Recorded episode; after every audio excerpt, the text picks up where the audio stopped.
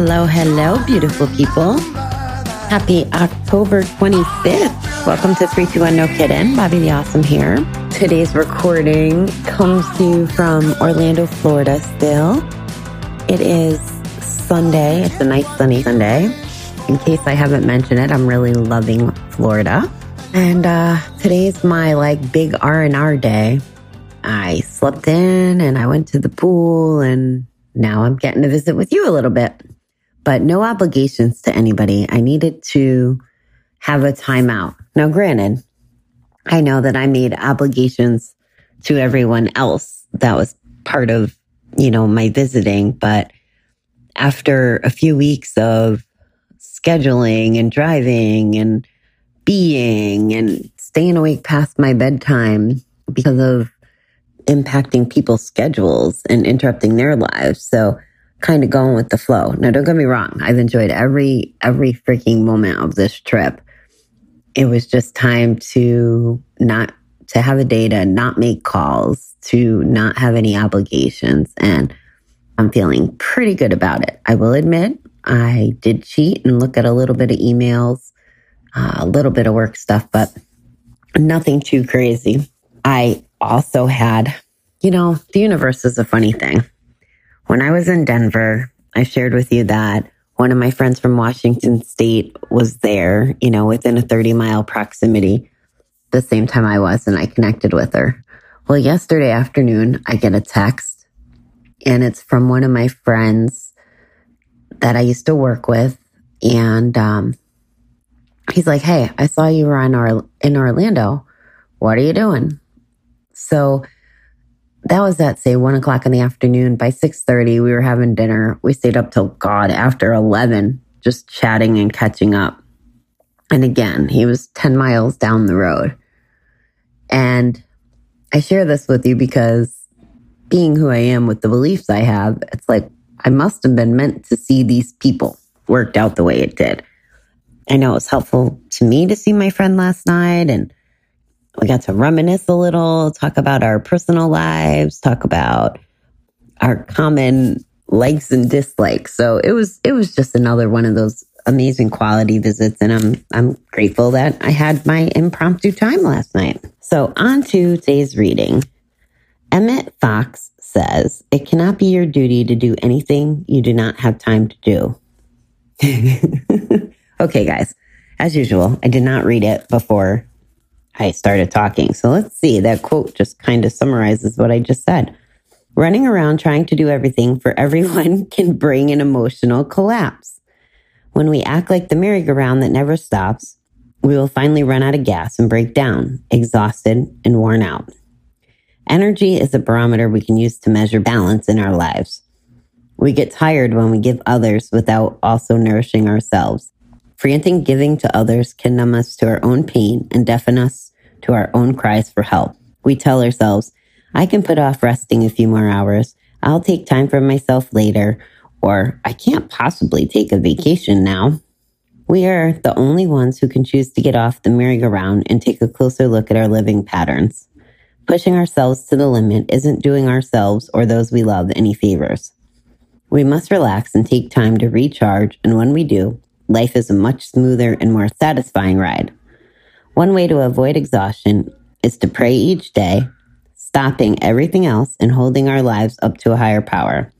If we are out of balance, we will be shown. Often merely stopping to pray gives us rest and the feeling we need. Today, let me take time for myself. Well, there you have it. Hopefully, you don't hear the screaming kids in the background. I'm still not a good kids in public kind of person when they're screeching and howling and whatever. Funny enough, the two couples that I chatted with the last couple days down at the pool were both here to kind of get away from their, you know, like get, they were in their refueling mode. One family had six kids, the other one had six and 10 grandkids, all mostly within proximity of where they live. And, uh, they were taking the time to recharge their batteries. I've had two friends in the last, I don't know, six months that are like, we're going 100 miles an hour, full throttle, and then just hit a wall and, and, and burnout just happens. Like they did it in their workspace, little bit of life. Um, and when it hits, it hits hard. And I want you to think about this part. You could go, go, go, go, go, go, go. I'm going to talk about it from a work standpoint for a minute. You can go, go, go, go, go. Then when you hit that wall or you crash, it could knock you down. And it can knock you down for a week, a month, a year, a decade. Who knows? You know, in that work instance, I would encourage you to pace yourself to make sure that you're refueling, take the time you need, and be aware of how you're refueling. And I say this because if we're refueling with junk food or alcohol or gambling, we're not really recharging our batteries. We're like soothing the issue. You can also, I think the reading is a little bit more focused on the life part of this. And you give, give, give to people. And, and one of the ladies in the pool today, she was telling me some stories. She's a nurse and I love that she was mindful of like needing to decompress. And they were sharing with me, you know, how it was on her stressful days and how he helps her get through them, either by being a nice guy or sometimes fighting back. but letting her, knowing that it's coming from the stress and from giving, giving, giving, and having a depleted bucket. So running around trying to do everything for everyone can bring an emotional collapse. I think this ties in beautifully with all of our conversations about boundaries and not letting people take too much from us.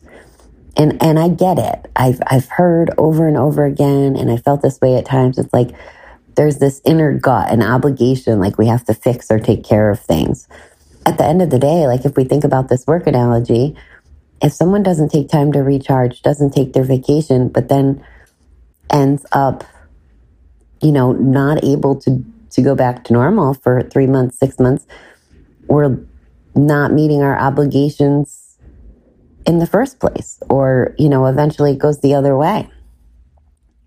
Energy is a barometer we can use to measure balance in our lives. And that's goes to what I'm kind of doing today. I'm starting to fade after all these wacky hours, after not having the most beautiful diet. I have been bad, bad, bad. And I think my body's pretty excited to go home by the end of the week and be like, okay, can we have some fruits and vegetables, please? Can we uh, maybe go a day without an ice cream? I, I hear my body and physically, I have to take care of it too. But frantic giving to others can numb our own pain and deafen us to our own cries for help. We tell ourselves, I can pull off resting a few more hours. I'll take time for myself later. Or I can't possibly take a vacation right now. That sentence makes me wonder if the giving to others isn't almost its own little addiction. Like instead of addressing our stuff, if we go around fixing and taking care of other people, is that just like another addiction or coping skill or escape? I'm asking the question. I don't know if I don't know the answer. I guess it would be different for different people. We are the only ones who can choose to get off the merry-go-round and take a closer look at our living patterns. Pushing ourselves to the limit isn't doing ourselves and those we love any favors. And it's true, right? Like that's what the nurse was saying when she gets home after a 12 hour shift after pushing herself, after giving, giving, giving all day. And she's not doing her hubby any favors by doing that, right? If she comes home with not the energy to put into her marriage or her relationships. I'm not saying that's the case, but these are the things we put at risk. And, and I'm trying to show you how easy it could be to fall into that. We must relax and take time to recharge. And when we do, life is a much smoother and more satisfying ride. I don't know that I could agree with this statement any more than I do. I have been a little, I don't even know if stressed is the right word. There's been moments of stress on the trip where I feel it in my gut, like, oh shit, I should be home. I should be taking care of XYZ. And I, I've had to push through with some inner dialogue that looks something like, if it's waited this long, it could wait another week or two until you get home. That's kind of how I've been treating it. Pushing to the limit and taking the time to recharge. So that's kind of what this has been. It's been a lot of recharging. I've been using different parts of my brain than I've been the last, you know, most of the last year. I'm not just married to a computer right at the moment. I'm doing a lot more mindful thinking and self awareness and listening. That's one of my shortcomings that I'm working on. So, trying to really listen and hear what people are saying instead of thinking that I know what they're going to say or tuning out halfway through so that I can talk back. So, even though I'm working on things, my opportunity areas, I'm doing it in a different fashion than just the learn the constant learning and coaching and all those things. And finally, the reading says one way to avoid exhaustion is to pray each day, stopping everything up and holding our lives up to the higher power. So there's two things in that sentence. There's the surrender and the and the concept of of praying. And then there's the piece about often merely stopping to pray gives us the rest and refueling we need. So you can take the moments and pray as you see fit, you know, whatever you believe in. Or if that's not how you operate, sit down and just close your eyes for five minutes like you were praying.